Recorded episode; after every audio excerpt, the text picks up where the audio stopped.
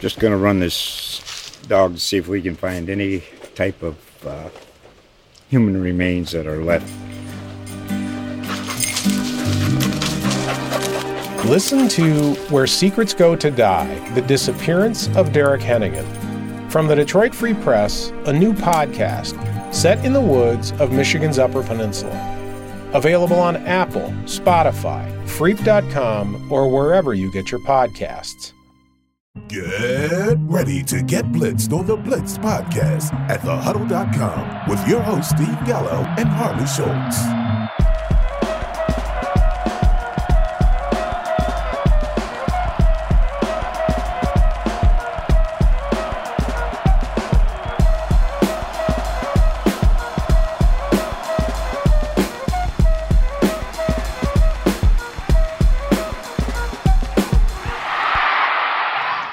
Welcome back for another episode of the Blitz Podcast. I'm your host, Steve Gallo, joined by my trusty sidekick, Harley Schultz. Harley, I just did a countdown from nine to one because we're in week nine. I can't believe it. We are actually now past the halfway point of the new 17 game season. Yeah, it's still kind of like having a hard time wrapping my head around the 17 games versus 16 games.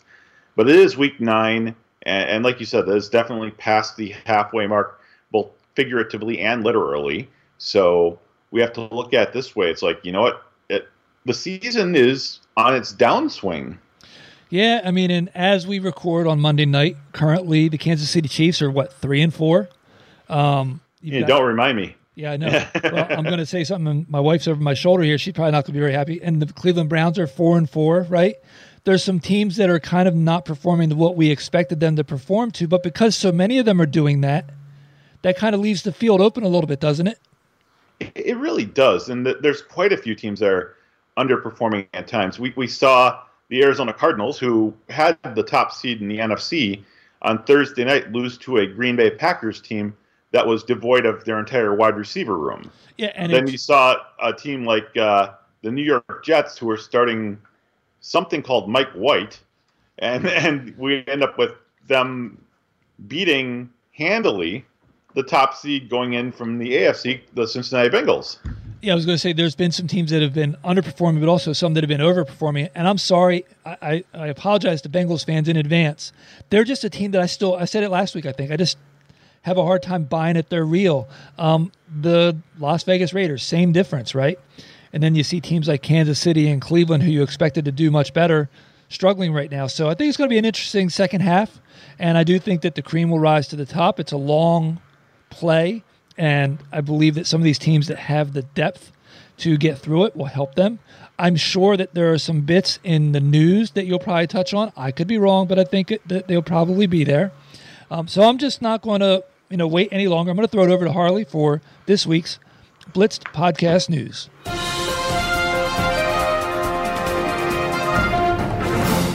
Thank you, Steve. Monday morning, Denver traded veteran linebacker Von Miller to the Los Angeles Rams. Of course they did, because the Rams needed more studs on their defense. I, I really love how the Rams are playing to win every year, while other teams actively stockpile dozens of seventh round draft picks. I mean, it's as if the Rams are playing fantasy football, but in real life, and the rest of the league, well, you've got a bunch of uh, teams that are basically your perennial also rans.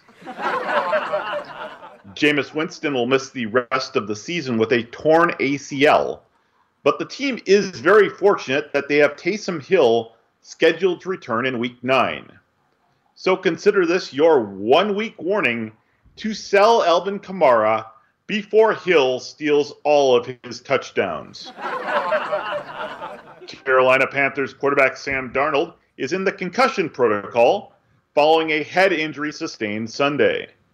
This injury allowed Darnold to feel the pain that his fantasy owners have suffered the last four weeks while slamming their heads into their coffee tables while watching him play football. in related news, Christian McCaffrey is scheduled to return to practice this coming Wednesday. Apparently, McCaffrey was waiting for Darnold to no longer be under center before returning to the active roster. And finally, if you had Derrick Henry as your running back one, I feel sorry for your loss. Well, actually, I don't, especially if I haven't faced you yet this season. This has been your BPN News Update. Man, isn't that the truth? All those Henry owners now are going to feel the way that everybody else feels, basically. Right? Well, again, basically, they got a stiff arm from Henry to the face this week. That's a good That's analogy. that's the amount of that's the amount of pain that they're feeling right now. That is a good analogy. Listen, you also mentioned um, Christian McCaffrey, so let me let me um, plug our segments that we're going to do. We are going to do, of course, our normal daily DFS, weekly DFS segment with pay up, stay away, and value plays. But we're also going to do a playoff posturing segment. And by that, what I mean is, and we've talked about this in the past, you have to, the hardest thing to do in life is probably assess where you are with certain things, right? Without bias because it impacts you. It's always easier to give advice than get it, isn't it?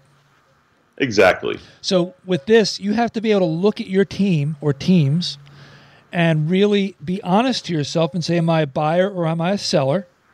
And am I cruising to the playoffs or do I need to grind to get to the playoffs?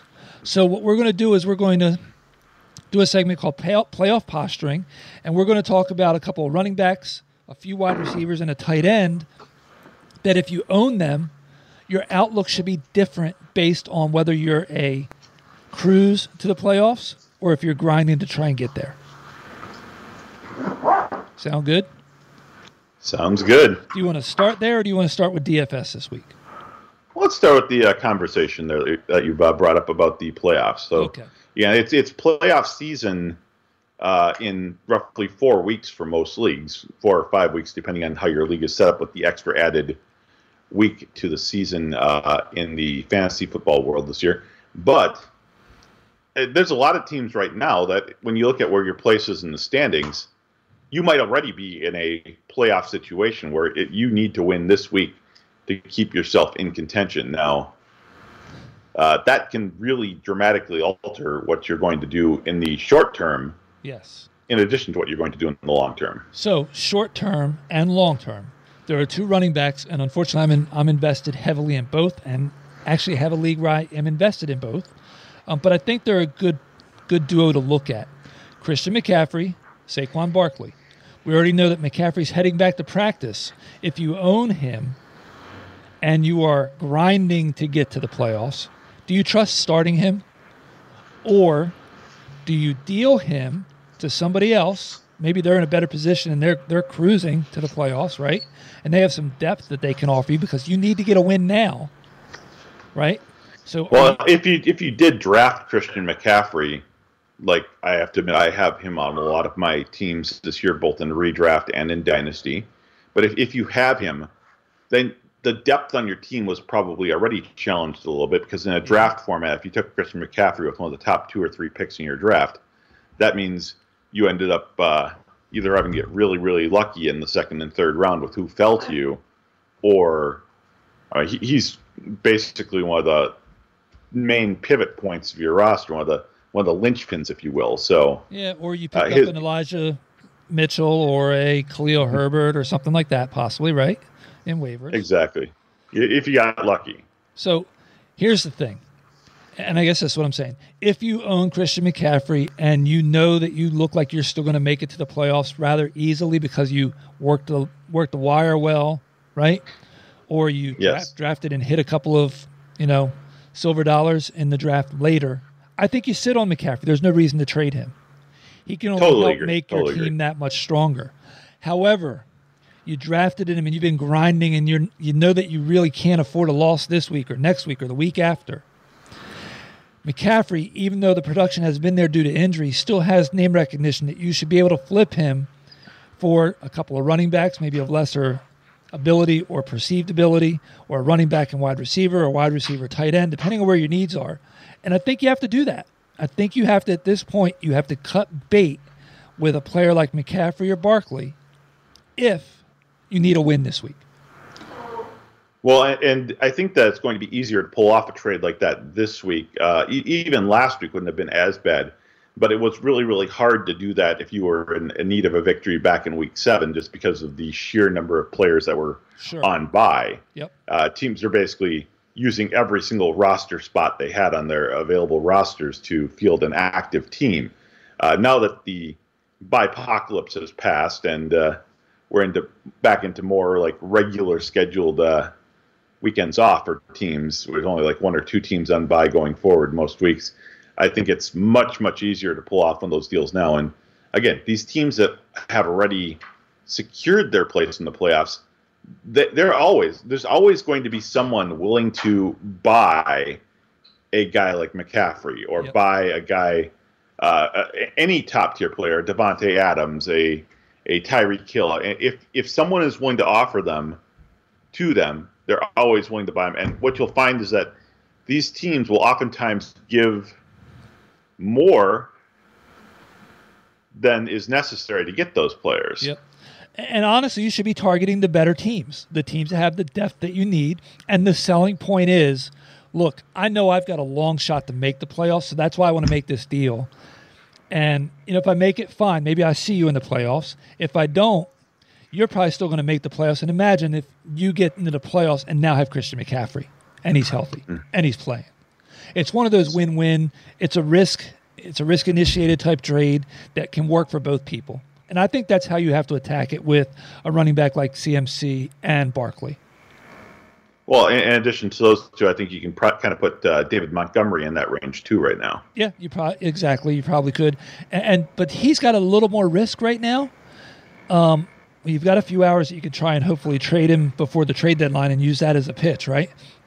Um, exactly. But Khalil Herbert has shown to be rather um, adept. solid, adept at you know his replacing him. So there may be some worry that maybe he doesn't come back to the same load or something, and it takes a little longer for that to happen. But well, you, you could say the premise, same thing about uh, Chuba Hubbard in Carolina. I mean, he certainly hasn't been he hasn't been Christian McCaffrey, but he's been a solid fill-in for Christian McCaffrey. Yeah, but there's there's also that that small difference between a McCaffrey. Well, some there's type, some name swag with McCaffrey. Yes. And I was going to say, and it doesn't mean that it holds up when you look at any kind of data, but it's something that we have in our heads. And you just don't expect somebody to hold a person like McCaffrey, Tyreek Hill, your top players out of a lineup, no matter how well they've played, right? It's okay. Well, uh, I guess uh, for a fun little experiment here, what would be the bare minimum that you, as a team that needs to win now, would would need to sell McCaffrey? So, see, that's the hard thing to tell you because it's different for every team based on your needs. You know, what am I starting at wide receiver two and three possibly? I may have a solid wide receiver one, but my hole has been two and three, and I was able to cover McCaffrey through the wire with Elijah Mitchell and Khalil Herbert. So I don't need CMC possibly as a running back. I need him to help my my wide receiver or tight end position. So I just, to me, it just really it's it. It's really a one-off situation if you have him and you're selling him. You have to really truly look at not what's making your team better for the long run, as much as what's making your team better for this week and maybe next week to start with because it's a grind, right? And you can't get to the playoffs if you don't get through this week. So I'm more focused on now, which means it's harder for me to say who I want this week versus who I want next week. I, I guess I meant that more generalized per se. That would would you need to get back a running back, uh, roughly running back 12, 13, and a wide receiver in the 20 range, or again, I, I don't want to be too general, but I have to be because I'm looking at it, at it from both ends. Like I know people say, you just start the guy that's going to get you the most points and don't worry about your opponent. No, I'm sorry. I'm also going to worry about my opponent. I want to see who I'm facing and how hit or miss they've been. And do I need safe, solid points or do I need bigger boom points type thing? Um, yeah, I would still I would try to get a lower running back one, higher running back two, and a wide receiver two that's got some upside to wide receiver one for a guy like CMC but that doesn't mean that's what I would take. Um, I may take less if it's going to work for me. Exactly. Again, it's all about knowing your situation. And again, like you said, you have to know what's in play just in this week and next week. Maybe if again, if you're in in that range where you maybe you have like three wins or uh, or just four wins, or you're you're in a division maybe where you might have three or four wins, but the top team in your division has six or seven wins right now. Yep and you really it's, need. I mean, this is again, this is the start of your playoffs. This is your must-win Exactly. first week of the playoffs. I, I think it's almost kind of like saying like how we talk about football players needing to have situational awareness.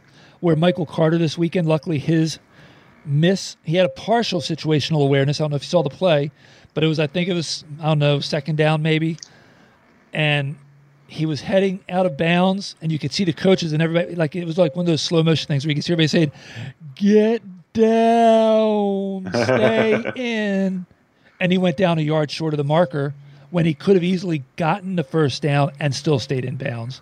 So he kind of had partial situational awareness, right? Um, you've Yes. got to be completely aware of your entire situation, and, and that's how you're going to make those decisions. Um, it's hard to just lump it together and say this is what I would do. Okay, well, we, we talked about a couple running backs there with uh, Saquon and Yep. and Christian and Mc- Montgomery. Uh, how about other positions? Sure. So let's talk wide receiver. I've got three guys here that are all kind of slightly different situations. Um, Davante Adams, clearly one of the top dogs at the wide receiver position, but he's out with COVID right now. And you don't know how long he's going to be out. Is he expected to come back? Does he have a setback? Will it impact him? Again, we're talking about you need a win this week, next week, et cetera, right? Yeah, and it's interesting with Davante. So uh, when he came down with, uh, when, uh, he actually tested positive for COVID. And he wasn't one of those guys who was in the room with someone or something like that. Uh, Allen Lazard, I, I don't know if Lazard tested positive or not, or if he was just in the room with Davante, but Lazard was actually activated off the COVID list this morning, and he was back at practice. Right. Adams, however, did not come back yet practice. So again, I believe that Adams actually did have or does still have COVID, uh, but Lazard does not. and that's what's going to make him tough to rely on if you need that win this week, right?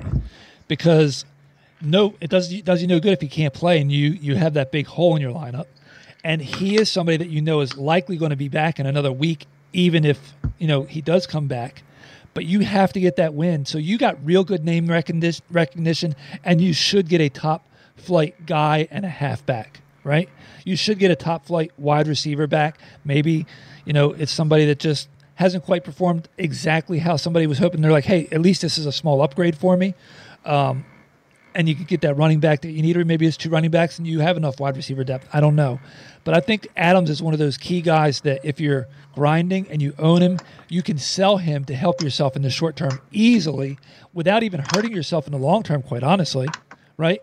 And if you Well, yeah, and I, I agree, and I, I think that uh, uh, there's something to think about too here. I mean, uh, Davante Adams is is an elite wide receiver, but a lot of us saw the Davante Adams from last season that was beyond an elite. Uh, Davante Adams last season was the Christian McCaffrey of wide receivers. Yep. He was beyond elite. He was the super elite, if you will, taking a page from the fine folks over at AEW.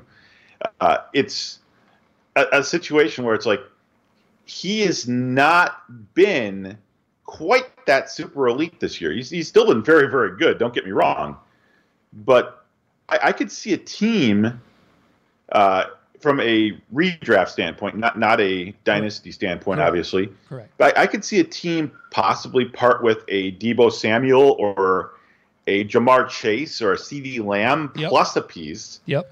to get the chance to move up. And uh, realistically, I don't know if th- there's that dramatic of a drop off between Adams and Samuel and Chase and Lamb at this point. But he has that name swag. And Name you- swag. We, we've coined a new phrase here, I think. Yes, we did. Um, and you know, but it, the thing is, if you're in that role where you're seven and one, and you've got a healthy lead, and you know you're making it to the playoffs, and you think that he offers you that much of an upgrade, right? Because of depth or whatever, why wouldn't you do that? You absolutely should do that. So that's that's one of those guys. Another guy, this one's a little more difficult, I think. Um, and some guys had him. You may have been one of them as their wide receiver one this year, not a wide receiver one, but the wide receiver one, and that's Calvin Ridley. And with Calvin Ridley, it's more along the mental health lines. We're not sure if he's going to play football again. Yeah, and I still don't know if we really know exactly what the story is with him. Uh, obviously, a couple of weeks ago, he didn't go with the team to London for their uh, game uh, there, and I think a lot of people were thinking, well, maybe it's a COVID-based issue where he wanted to uh, not make it public what his uh, standing was, but he knew he wouldn't be allowed into the country or had have trouble getting back into the country. Right? It was just listed as personal issues. Uh, unfortunately, it, it sounds like now it's much, much, much more and much deeper than that. Yeah. And again, I mean, obviously, uh, one's personal mental health is so much more important in the long run than any uh, professional sporting game. Yep. I, I, But again, I mean, a- as a person who has had a few shares of uh, Calvin Ridley, but not an excessive amount this year, it, it's still very, very hard. Uh, I mean, y when when you're a fantasy owner and Derrick Henry or Christian McCaffrey or something like that suffers a horrible injury, and you lose them because of that, it almost doesn't hurt as badly as a player just willfully stepping away from his team uninjured. Uh, but when you think about that, it's like you, you have to, as a fantasy owner, you have to take that into your mind and say, but no, he actually is injured. Yep. He's got a mental injury. And that's just as much an issue as a physical injury. Again, on paper or saying it out loud, it might not feel that way to you, but it is. So here's where we are though trade wise. When somebody has an ACL, an MCL, a twisted ankle, a high ankle sprain, etc., usually there's a medical diagnosis that lets you know they're out two weeks, four weeks, six weeks, and you have a rough idea. Everybody's different, but you have a rough idea what to expect, right? Yes. With Ridley's, I'm sorry. I'm, I'm, I'm sorry to hear that he's having the issue, but from a fantasy standpoint, if you have him rostered, the name recognition is going to be offset by the unknown of if or when he comes back, right? Even though the selling point is when he comes back, he should be physically in fantastic shape because it wasn't a physical injury, it was a mental injury. But because you don't know if he is going to come back or when, right? That's going to give you a mm-hmm. hit. But if you own him and you're grinding, I don't see how you can't sell him, even if it is for what's considered pennies on the dollar, even if it was to get two wide receiver threes. This is a spot though where if you are you are at the top of the league and you're cruising to the playoffs, he's absolutely a fantastic stash if you can afford to give up oh, those kind of players. Oh, If, if you're if them. you're like a secured playoff spot already and you haven't made an offer to the Ridley owner already, you're doing it wrong. Yep. Now here's another guy. Uh, I'm liking a little bit of it though. with- In the case of Ridley, Yeah. uh, a little bit of that is similar to uh, people who have held on to Deshaun Watson through his uh, prolonged battle with uh, the Texans. Obviously, it's a completely different animal in terms of Yes. the reason why Deshaun Watson's not playing. But again, there's a huge, huge perceived value. And again, it's not injury related why he's not playing. And he has hand, he has handicapped some teams. I'm saying that because I know because I picked him up late in drafts and being stubborn refused to move him because I knew that this is what it could take. But guess what? I will be free of him if I need to be by Tomorrow. tomorrow, because the trade deadline will have come and gone. And if he hasn't been traded, then he's the easy quick cut. Um, Last wide receiver, slightly different scenario, um, not as dominant as Davante Adams, although he has been. Um, doesn't have a mental health issue like Calvin Ridley, is a true injury, I believe. Um, but Antonio Brown, who was drafted late, who's been performing pretty well. If you own him and you still need a win, you can't be without that wide receiver most likely. So you do the same thing with Antonio Brown in my mind. Well, I'm, just trying to think off the top of my head. I believe is is this week the Tampa's on bye? Oh, you know, I have to double check. I believe so, but let me check that real quick and I can tell you. We'll call some dead air here for a minute and I'll go blah, blah, blah. The, the reason I say this is because I, I remember reading someplace this morning, and again, I don't know if they're talking in regard to this week or not, but uh, Bruce Arians coming out and saying that both uh, Rob Gronkowski and Antonio Brown will be back following the bye. So that means neither of those two is playing this week. Correct. Uh, but it sounds like if if force came to shove, either of them probably could. But he he basically has made it abundantly clear that they will both be back after the bye. If this is the bye this week, then that means you weren't going to have them anyways. So Correct. if you're looking if you if you were needing to get into the playoffs, you'd be you'd be looking to trade both of them right now, anyways. And, and in the case of Brown, I think there's a good argument for trading him anyways because of the fact that let, let's say he is fully healthy. Let's say he comes back in week ten. He's still one of three wide receivers in a very prolific offense Yep. but he's still one of three options in addition to Gronkowski and Brate and the backs out of the backfield to catch the ball. Now, Tom Brady, as we saw last week, is not going to throw for five touchdowns every week.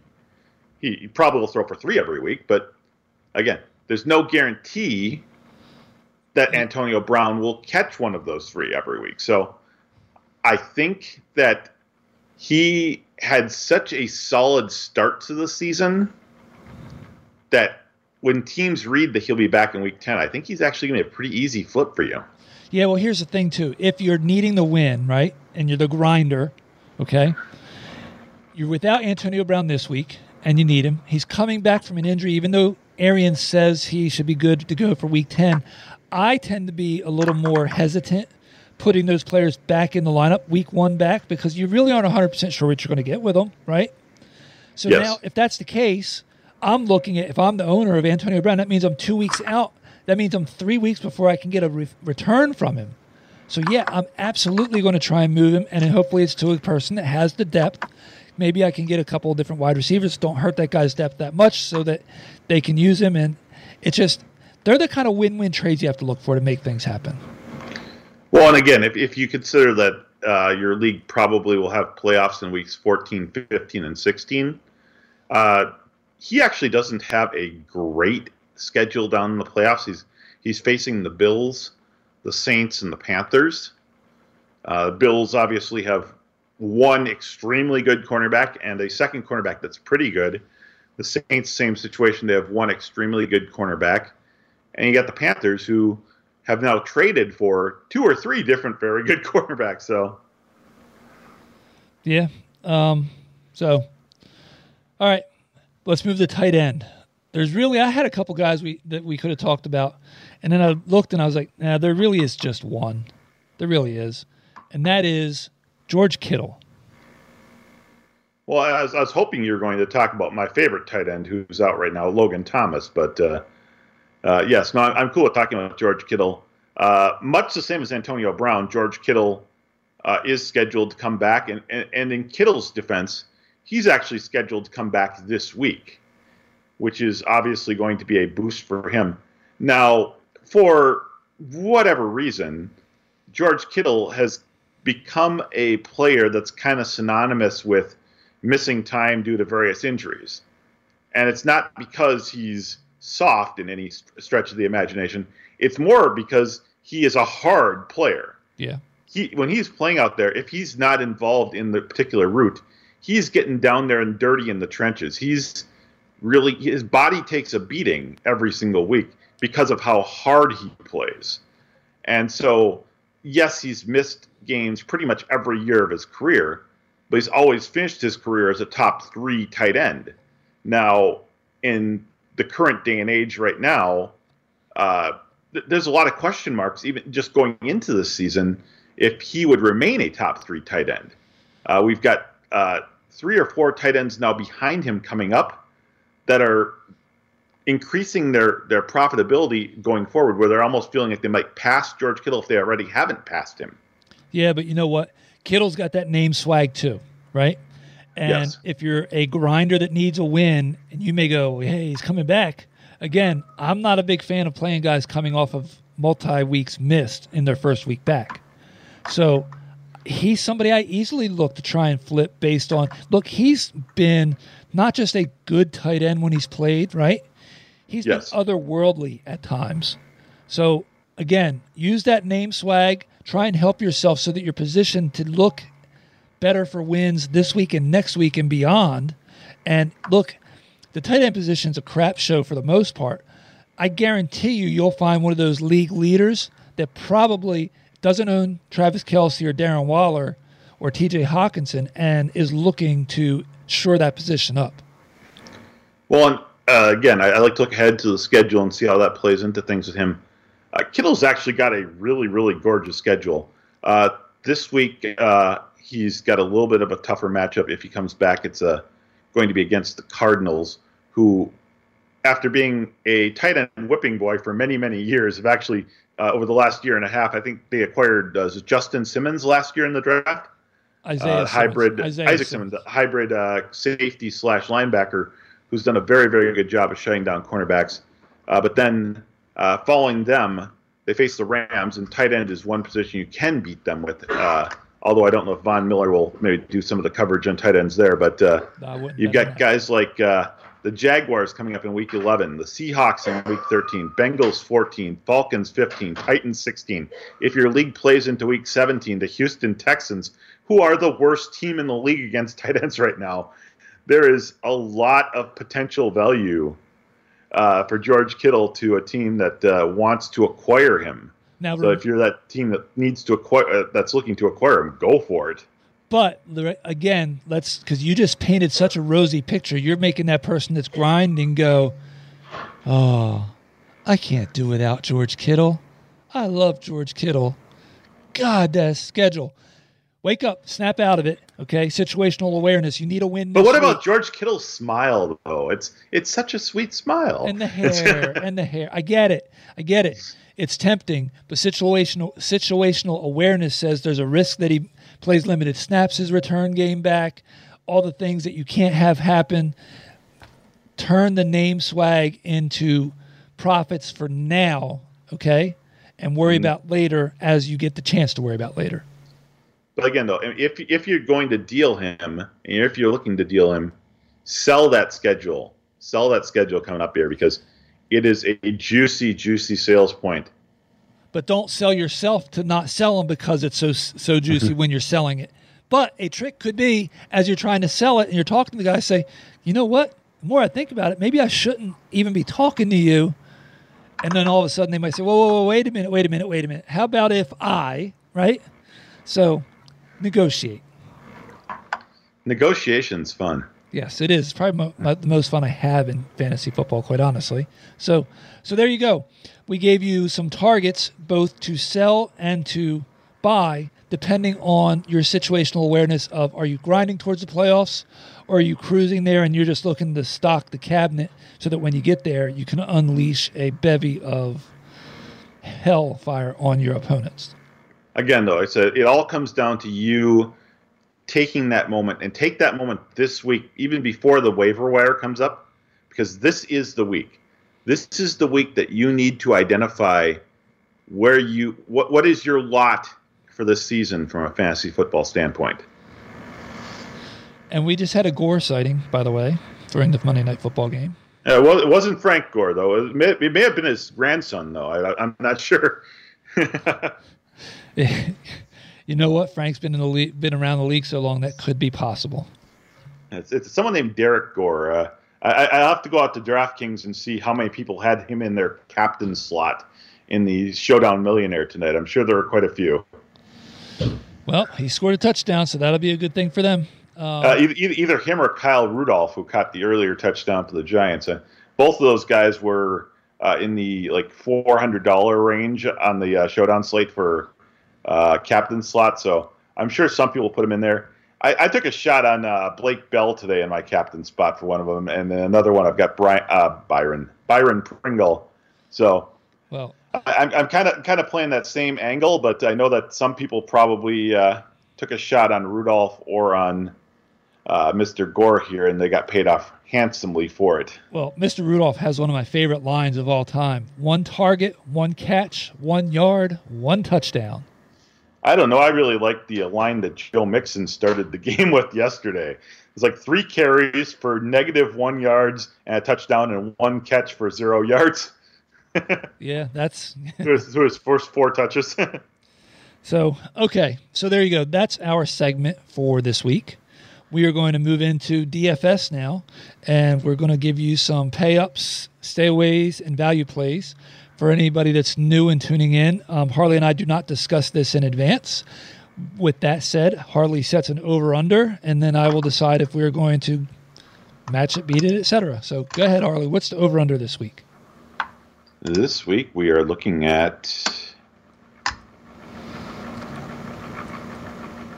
five. Against my better judgment, I'm going to take the over. I have a feeling we push. This feels like a push week again.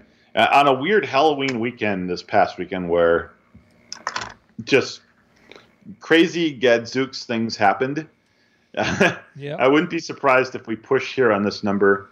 Again, we won't be giving you Blake Bell or Byron Pringle or Derrick Gore as recommendations, obviously, because they're playing tonight. Uh, but these are players that you can play in the millionaire slates on DraftKings and FanDuel this coming Sunday. Uh, so, again, all of our prices are based on DraftKings and FanDuel pricing. Uh, but we'll start off at the quarterback position with our pay to play. And my pay to play is going to be uh, the top price quarterback on the board, Josh Allen at 8,200 on DraftKings. He is $9,000 on FanDuel, which is a little bit high for my liking, particularly for a quarterback. But they're facing a defense that is very easy to run against. So now, why you're saying, "Oh, why, why do I want to play the quarterback against a team that's easy to run against?" Well, that's because Josh Allen is the best running back on Buffalo. Yes. Like a Clydesdale.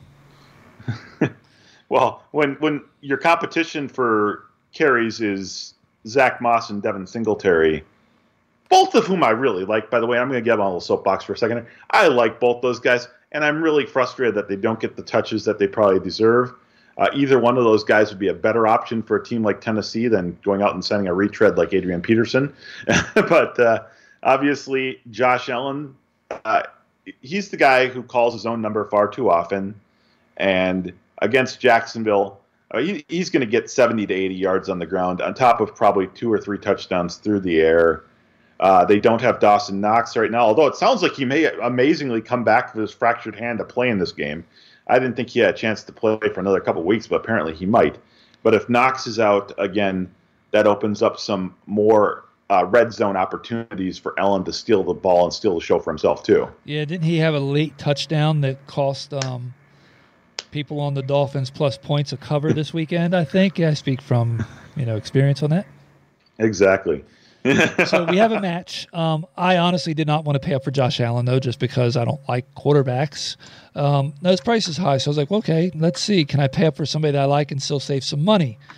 And honestly, I went all the way down. I was like, well, how about Pat Mahomes? I don't actually love the matchup, even though it's in Kansas City. Um, won't fault you for paying up for Patty.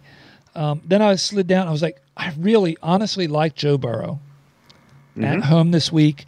I think we see Cleveland actually go into Cincinnati and win, so I think there'll be some garbage time for Mr. Burrow. But I'm sorry, at sixty nine hundred, I'm sorry, sixty eight and seventy six hundred. I just feel guilty saying that's a pay up. So I landed back to Josh Allen as my pay up also. Yep. And again, there, there's some decent uh, guys a few hundred dollars cheaper than Allen. Yeah. Uh, Rodgers and Patrick Mahomes in the game against each other it could be a shootout. It, it could be a dud too, for all we I, know. well, um, I, I want to love Aaron Rodgers, but I don't know what he's going to have to throw to. that's exactly why I didn't choose Aaron Rodgers again. It's, it sounds like obviously like Lazard is back, uh, but yeah, we we're out there, and, and I mean they're looking at a receiving corps of Equanimeous St. Brown, Amari Rodgers, and Aaron Jones last week. Aaron Jones was basically one of their three starting wide receivers, along with uh, those two and Randall Cobb. yeah, and don't let Randall Cobb fool you. He had like a Kyle Rudolph type line, right? two catches, three catches, eight yards, twelve yards, whatever it was, and two touchdowns. Like Exactly. it, the the touchdowns are going to skew people's thoughts of what and how he was involved. So, well, who Yeah, you so staying away from? We got we have our first match ready, which is kind of nice. Yeah, who are we going to stay away from? I think we might get a match here. Um, I you know I thought about playing Kyler Murray because we don't know his injury status right now. Yeah. Uh, San Francisco isn't a great defense, but they're not a horrible defense. Uh, I decided instead to slide down a little bit on the pay scale. The again, same thing with Dak Prescott. I didn't want to take him because I Agreed. we don't know exactly what his injury status. It sounds like he's probably going to play. Probably could have played on Sunday night if he had to. Uh, so I went even a little bit further down the list. I went with Jalen Hurts at 6,700 on DraftKings, 7,800 on FanDuel. At 7,800 on FanDuel just does not sound appealing to me. Uh, only one team has allowed fewer passing touchdowns than the Chargers. Oh yeah, and get this: Jalen Hurts managed to only net 103 scoreless passing yards and 71 scoreless rushing yards in a game where his team scored 44 freaking points. How the heck does that happen? well, I don't know exactly um, because they decided to take the game off the TV because it was such a blowout. Anyway, um, we match. I, I, agree with you. Like I, I, saw some guys. Like I said, I could have said Rodgers because who's he going to have at wide receiver? Kyler Murray. I was like, ah, the same thing for you. They got the injury that he's dealing with. Dak Prescott. If I knew he was definitely playing, he probably would have been my stay away just because the Denver defense. Denver um, defense is legit. Yep but I don't think even even without Von Miller, they're still, they're still legit. Yeah, but but I well, that's a hit for him, quite honestly. But still, but yeah, um, because he's been out, you know, with an injury too. So, but yeah, so I, I landed on Hurts because, and this was the first week that Hurts has really laid a dud fantasy wise. But there's no sense. Um, imagine, imagine though, you're a Jalen Hurts fantasy owner, yeah. and you fell asleep early on Sunday, took a, like a little mid afternoon nap. You woke up and you, you saw the score flash on the screen 44 to uh, was it 44 to 6 or something like that yeah, at the end 44 to 6 it's like you're, yes you're yes yes yes and then you look at the box score and it's like what hurts like seven points what yeah. the yeah, you would you would honestly think that he had a 30 plus point game and then when you looked and saw he only seven points or whatever it was you'd think oh my god did he get hurt what happened Gardner well, and of course you see in. Gardner Minshew's stats in there too. It's like, well, did he get benched at some point? Right. Yes. So yeah, wonderful. Okay, two for two. Let's make it three for three. Well, I, I have a feeling that your wife will approve of my value play, which is Baker Mayfield, Cleveland at Cincinnati this week. Um, yeah. So Mike White just put 405 yards on Cincinnati. I have to admit, I had to look up who Mike White was before that game. I did not know much about Mike White, and uh, he went off against Cincinnati. Cincinnati's defense is bunko. I'm sorry, they're not real. that is true. So, for what it's worth, Baker is not the first name I wrote down. I went a little bit more money, believe it or not, initially. Um, I want to love Taysom Hill this week. But can I trust that it'll be Taysom Hill? We can't. Exactly. And because of that, I scaled back and I landed on Baker too. So we're three for three. Wow. Uh, I actually I, I kind of considered uh, Tua Tagovailoa this week, but uh, again, until tomorrow, we don't know if it's going to be him starting for Miami either. right, or Deshaun, that which is always a possibility. Or Deshaun, yeah. Deshaun didn't even make my price list this week. Uh, he must be below five thousand right yeah. now. I have a feeling it's going to be a bunch of nothing. I don't think there's going to be a deal. Um, but it'll be interesting if it happens. That's for sure. Because then, does he go to the commissioner's exempt list right away? Who knows? Yeah. Well, the commissioner has said he's not going to. But uh, again, I, I, think that we can take that and uh, a two dollar bill and maybe buy ourselves a cheeseburger at McDonald's these days. So, for what it's worth, I didn't think that we'd go three for three. I thought that I did not think we had a chance at three for three at quarterback. I, I thought that if there was anybody we were going to match on, it was Hurts. Honestly, um, I think now we have a chance to go five for five. Wow. So, who are you paying up for at the running back position? Okay, well, at the running back position, I'm going to go ahead with the player who I actually told people to leave on their bench this week because I wasn't sure whether or not he was even going to play up until about uh, midway through the afternoon. When he said he that was, was Austin Ekeler. yeah. Um, Austin Ekeler gets the uh, Philadelphia Eagles. Uh, over the last six weeks, Philadelphia has allowed an average of 173 combo yards per game to opposing running backs to go along with 10 total touchdowns.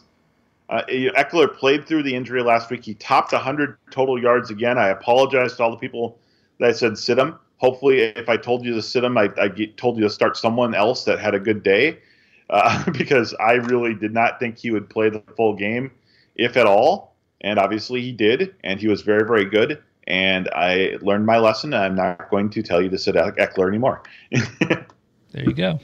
Um, so we're four for four. I think. Go ahead. I say seventy nine hundred on DraftKings is not a bad price for Ekeler this week. No, not at all. I, I, gave some consideration to Alvin Kamara. I thought that you might think that that's the way I would lean. Um, I love the matchup. I don't love the unknown if it is Taysom Hill all day long. Um, even 50 50, You know what I mean?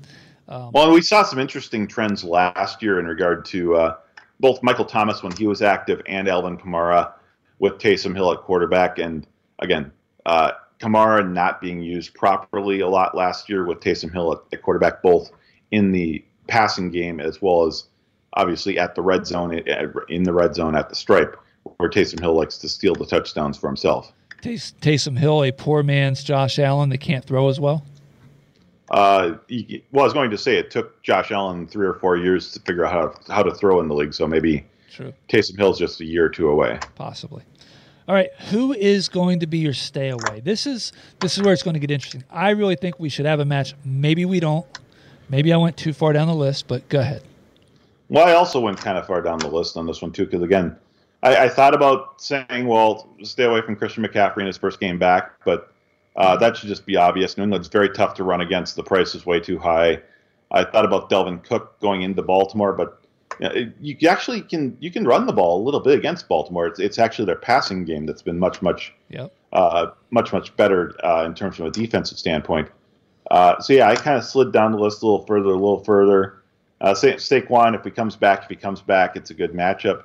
Uh, I went with James Robinson, who is currently day to day with his, uh, I think they said heel injury, uh, but it, basically they said that if he had to, he could have returned to the game last week, but it was just so out of like just completely horrible split score at that point that there was just no reason to put him back in there.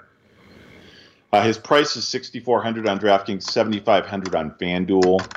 And they're facing Buffalo. Buffalo's allowed a total of four running back scores all season long. Three of those four touchdowns went to Derrick Henry. You take Henry's line off of their books, and Buffalo is allowing an average of 87 total yards per game to opposing running back groups. Just that one other TD complete on the season. Uh, and Robinson, again, with the heel injury, he's going to play. Uh, I don't see any reason for them to not play him this week. If he's if he could have played last week, it's just not a good matchup. See, you kept going down the list, and I'm like, oh, we are going to actually match here. Um, and then you stop at a guy that's got an injury, and I'm like, come on, you just passed all the guys with the injuries. Um, keep going down the we list. We know he's playing this week. It's all same with McCaffrey, I guess. We yeah. know him, uh, we heard McCaffrey's going to play. So. so keep going down the list. And like I said, I feel a little dirty saying that this is a stay away because the price isn't exactly very rich. But I absolutely want nothing to do with Damien Harris this week going on the road and facing Carolina. Mm, okay. I mean, when when you look at Carolina, and let me get some numbers here so I can support my stance, um, since I can't understand my handwriting. Um, you will find that there are 30. Uh, come on, computer. T- tonight is the is playing tricks and treats with me. There are 31 teams that give up more points fantasy points to running backs than the Carolina Panthers. Yeah, I, I could see that. Uh, I mean, I, I, think that, I mean they gave a few passing uh, receptions to Cordarrelle this past week and the Falcons, but uh, yeah, in general they've been pretty pretty good. I think they ranked seventh in terms of yards uh, to the running back uh, opposing rushing attacks. And they're at home, and you never know with a Bill Belichick running back. He's been great season to date so far. In DFS, I'm steering clear this week. Yeah, again, I mean, it, it, he's one of those weird situations where his price, like you said, isn't super high. But looking, yeah, looking at their history this year, the only running back to do much of anything against that offense, there's actually two, I think, two running backs to do much of anything against this offense Ezekiel Elliott and Dalvin Cook. Uh, both of those guys are a full one and a half tiers above Damien Harris in my mind. So again, yeah, you're you're not getting the normal bargain that you're getting in Damien Harris because he's over 6,000. When, when Damien Harris was in that 5,500, 5,800 range on DraftKings, uh, he made a good volume play because he knew he was going to get the uh, uh, main amount of carries. But again, I yeah, I agree with you there. I don't think he's worth 6,000 this week. So he is a stay away, even though his price isn't astronomical. Yep. So who's your value play at running back? My value play at running back this week is a guy that I should have named as my value play as a running back last week. I chose this teammate who did basically jack squat. Uh, the guy I'm choosing my value play this week is Boston Scott. We we talked 5200 on this. DraftKings. We talked about this, didn't we? Uh, 6,300 on FanDuel. I, I, I, well, I chose Gainwell last week. I really thought that he was going to be featured there, and, and Nick Sirianni basically clowned the entire the entire fantasy world. Played Jordan Howard. Speak, speak about retread running backs coming back into the league. I didn't realize Jordan Howard was still out there. Obviously, he was on their practice squad. They activated him. Uh, over the last four weeks, no team has allowed more running back scores than the Chargers. This is really amazing because that four week span includes the Chargers bye week. Scott got the majority of the early work uh, before ultimately splitting touches with Jordan Howard and eventually Gainwell last week. But it looks like Scott's going to be the primary ball carrier there while Sanders is out. And again, based on the doghouse Sanders was at the start of the year, uh, that doghouse may last throughout the rest of the season. So we get a half star for this one. Um, You chose Jordan Howard. I chose Jordan Howard. I saved six hundred dollars. I mean, Jordan Howard could have five carries for two touchdowns again. I was going to say, I think we might see some James Conner looking lines from Jordan Howard this Yes, week. and it is a complete. If by putting him in as my value play, it is absolutely touchdown dependent. However, it is a matchup that I think will warrant a few one to two yard handoffs inside the five yard line at the goal line that Mr. Howard's pretty adept at converting. Again, last four weeks, most running back touchdowns allowed, despite playing only three games. There you go. So we're getting a half star on that. If we push, that's going to be the one that puts us over. Vegas might not like that. I don't know. Good thing we're setting the lines and not Vegas. exactly. All right, let's see if we can knock one out here with a wide receiver that we're going to pay up for. I had trouble with this. You know, I did too, and it was mainly because I actually liked a lot of the wide receiver matchups this week. Yeah. Um, I decided to go with a little bit less, the, the lesser obvious choice. I think. I mean, oh, I, I'm going to go with Tyreek Hill. Uh, he obviously scored a touchdown earlier today. Uh, again, we're watching this and recording this during the Monday Night Football game, uh, Chiefs versus Giants. But uh, they're going to be back at home facing Green Bay. Green Bay's without their top two cornerbacks right now, uh, and I think Hill is, is kind of due for like just a big blow up game. He is, and I don't disagree with that. So, yeah, you know what? Davante Adams, even love his matchup better, but we already know we don't know what's up with him from a COVID standpoint. Um, I like Tyreek, not quite as much, but I, I do like him. Then I look at Deebo Samuel. That's probably one of the few in the top five to 10 that I was just a little bit iffy on. Um, Stefon Diggs, keep waiting for him to have that blow up game, also, right? If this was in mm-hmm. Buffalo, I'd probably like it even more than being on the road in Jacksonville. So I did tell you I almost paid up for Pat Mahomes. So it makes sense that I would have wanted to possibly stack him with Tyreek Hill, but I didn't go that way. And then I went Josh Allen, but I'm not stacking him and Stefon Diggs together. Instead, I went with the other guy that would have been a stack for me. I told you I like Joe Burrow. I mm-hmm. like Ja'Marr Chase. I can pay up for Ja'Marr Chase, but I'm still saving a couple hundred bucks here or there to get some of these more middle line wide receivers into the lineup. Okay, I just found some numbers here too on my my recommendation here. Uh, so again, I like to always back up my uh, predictions with statistics because I think that's important to do. Uh, over the past five games, the Green Bay Packers have faced four alpha wide receiver ones. Those those wide receiver ones: Diontae Johnson, nine catches, 92 yards, and a touchdown. Ja'Marr Chase, your recommendation for today, six catches, 159 yards, and a touchdown. Terry McLaurin, seven catches, 122 yards, and a touchdown.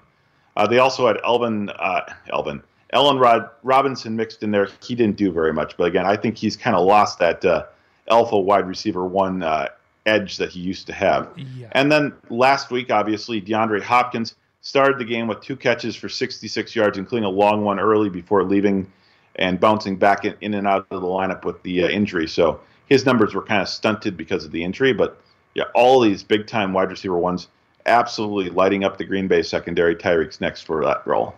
Yeah, so you look at at the Browns, and they've got some injuries that they're dealing with in their secondary. You know, week one, Tyreek blew them up for 37 plus points. You had week two, Brandin Cooks went off for over 20 points.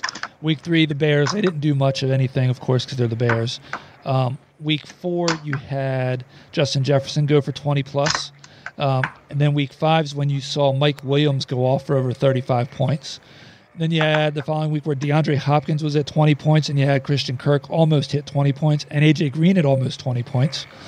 And then last week, Courtland Sutton at 11.8 points. I think that's your floor, right? Of course, you don't want a floor like that, but that's your floor.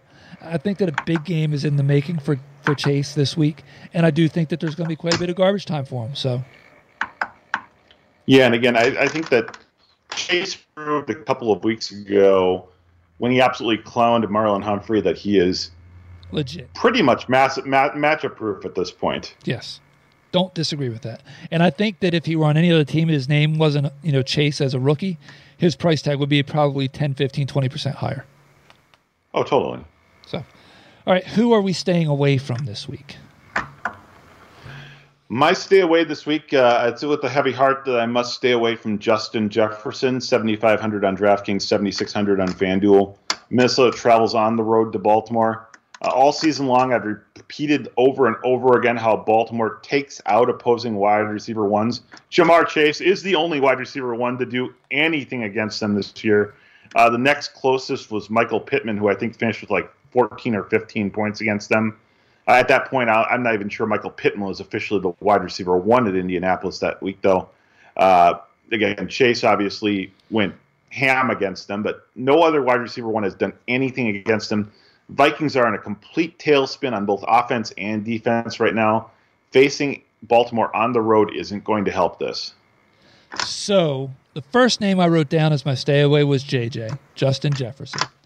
But then I have to keep looking at the list, and I'm like, oh, Mike Williams. Sorry, Mike, you're going to be on my list to stay away. And I was like, oh, he's only 7,100, 7,300. Oh, wait, CeeDee Lamb's got not a very good matchup. He's at home, so I can't put him down. So I cross him off. Then I wind up crossing Mike Williams off, and I go back to JJ. So I was like, you know what? I've got to go away, go away from the guy that's got the higher value and salary to keep people honest. Um, so yeah, I'm staying away from Justin Jefferson also. Well, there's our, there's our push, right? That is our push. Okay. Well, so the value play this week for me at wide receiver is someone that we've talked about a little bit already today. I'm going to take Allen Lazard at 4,600 on DraftKings, 5,700 on FanDuel. I'm going to use this as my run it back play alongside Tyreek Hill to get some exposure to the Packers offense in this game uh, as I mentioned earlier, he is already back from the COVID list, and Davante Adams isn't. So there is a one in ten chance, maybe, that he's the wide receiver one this week for Green Bay. And even if he isn't the wide receiver one, if Adams does come back, Lazard will still be the second best option for Rodgers to throw to, particularly now that Robert Tonyan is done for the year. So again, you like to have uh, you like to have opposition exposure in games with your stack. If, if you're stacking Mahomes and Hill, putting a guy like Lazard is much easier to fit into your lineup from a build construct rather than fit, trying to fit in Hill and Adams.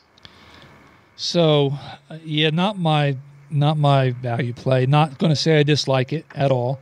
Um, same thought process I'd have is that you had. My biggest concern would be if he's your only legitimate wide receiver, then let's just shut him down. Um, instead, I'm not sure Casey can shut down anyone right now. This is true. Um, sad, but true. Instead, I'm going with a guy that there were some pretty good expectations coming into the season. He was injured. He's a rookie, but he's coming off of a bye week. And I think that helps. And he's playing at home, and I think that helps. And he's playing the Vikings, and I think that might help. Um, and I also think that his ownership will be a little bit lower because Marquise Brown had a pretty good week last week, right?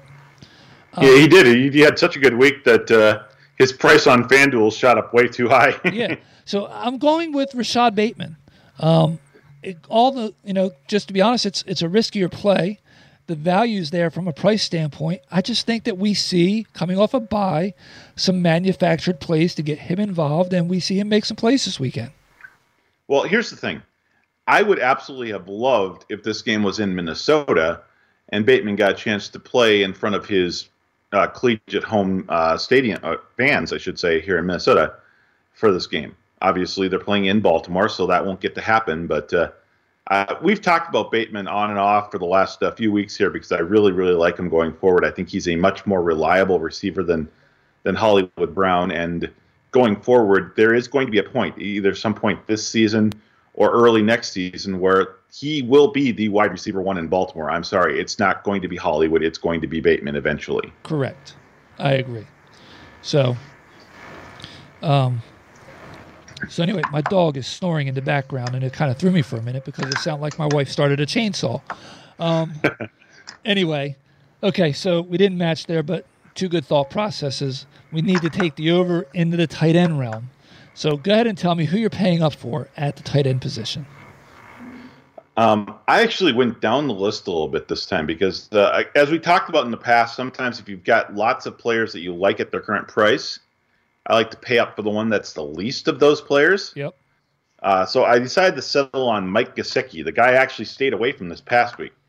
Now, no team has allowed more than six tight end scores all season this year.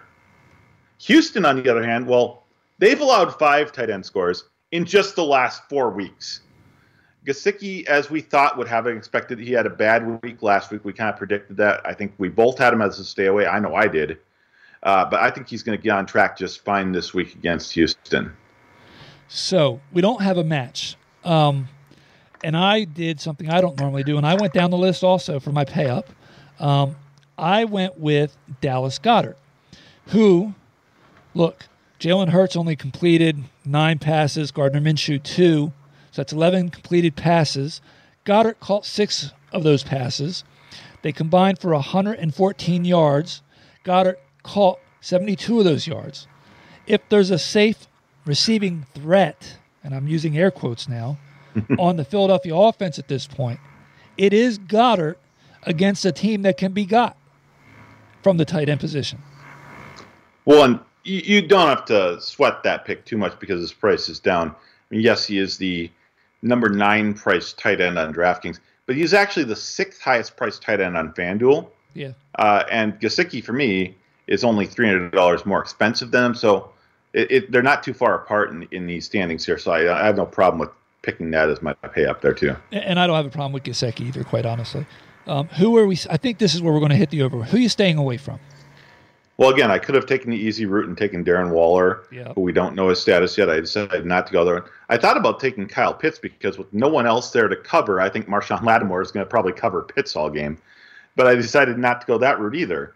Uh, I actually went with Mark Andrews in the same Baltimore game that we that you like Bateman in uh, against Minnesota. Minnesota is not allowed a tight end to score all season.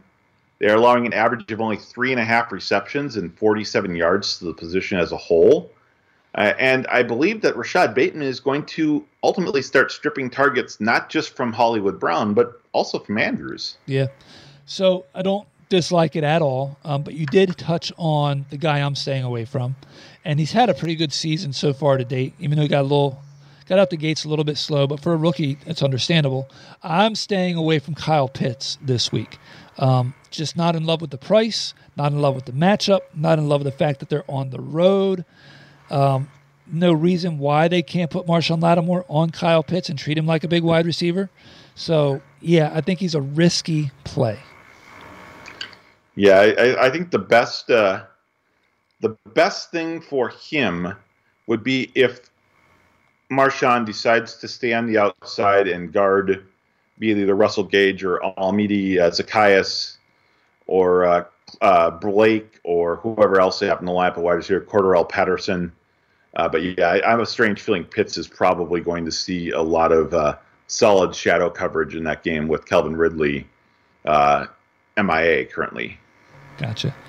So this no pressure, no pressure at all. But this is for the true over. Um, after starting out four in a row, who is your value play at the at the tight end position? Oh, this was such a hard call for me this weekend. And yeah. again, for people that didn't see my apology on Twitter this past week, I apologized for misconstruing my notes on last week for recommending Durham Smythe instead of Tommy Sweeney as the Buffalo tight end in the Buffalo versus Miami game.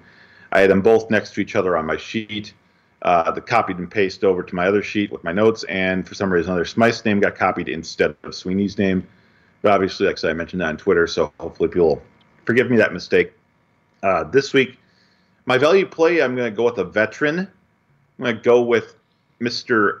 Jared Cook of the Los Angeles Chargers of Anaheim.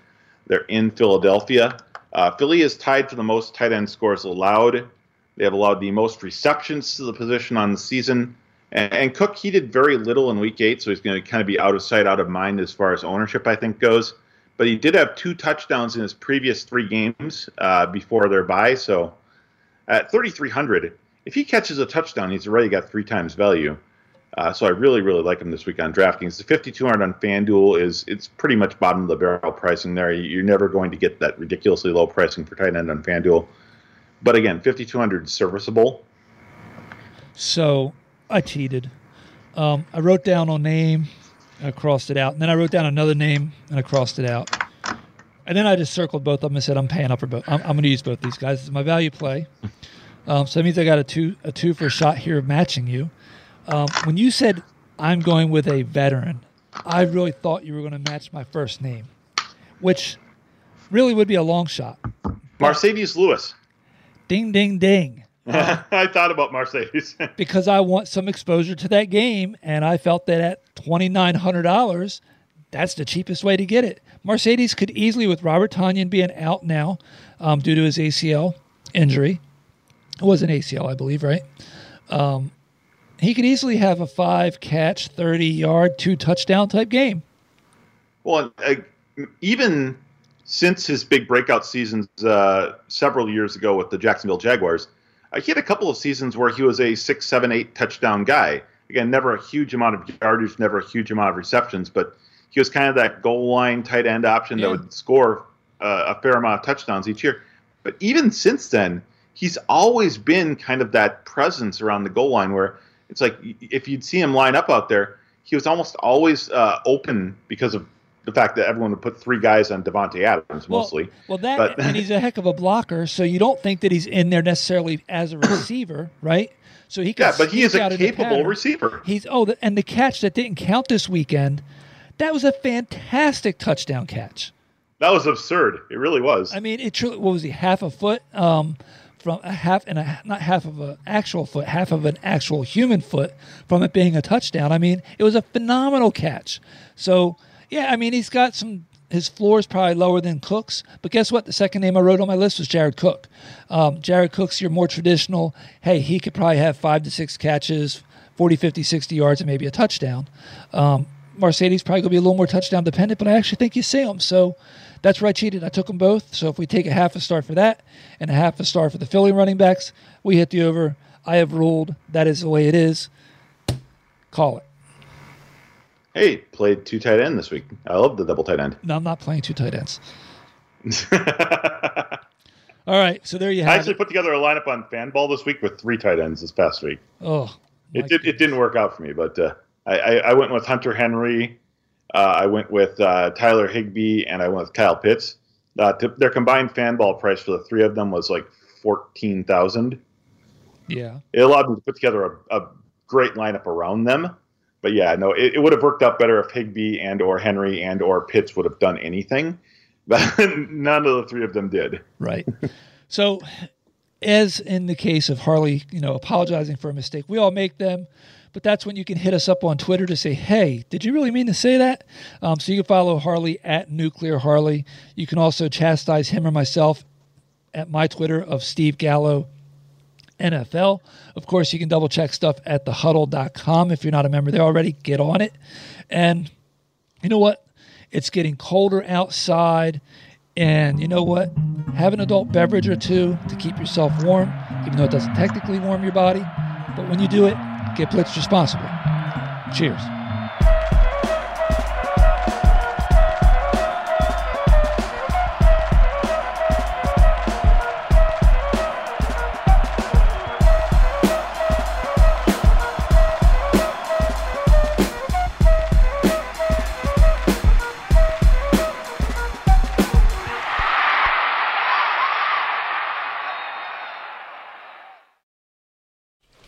just going to run this dog to see if we can find any type of uh, human remains that are left. Listen to Where Secrets Go to Die The Disappearance of Derek Hennigan. From the Detroit Free Press, a new podcast set in the woods of Michigan's Upper Peninsula. Available on Apple, Spotify, Freep.com, or wherever you get your podcasts.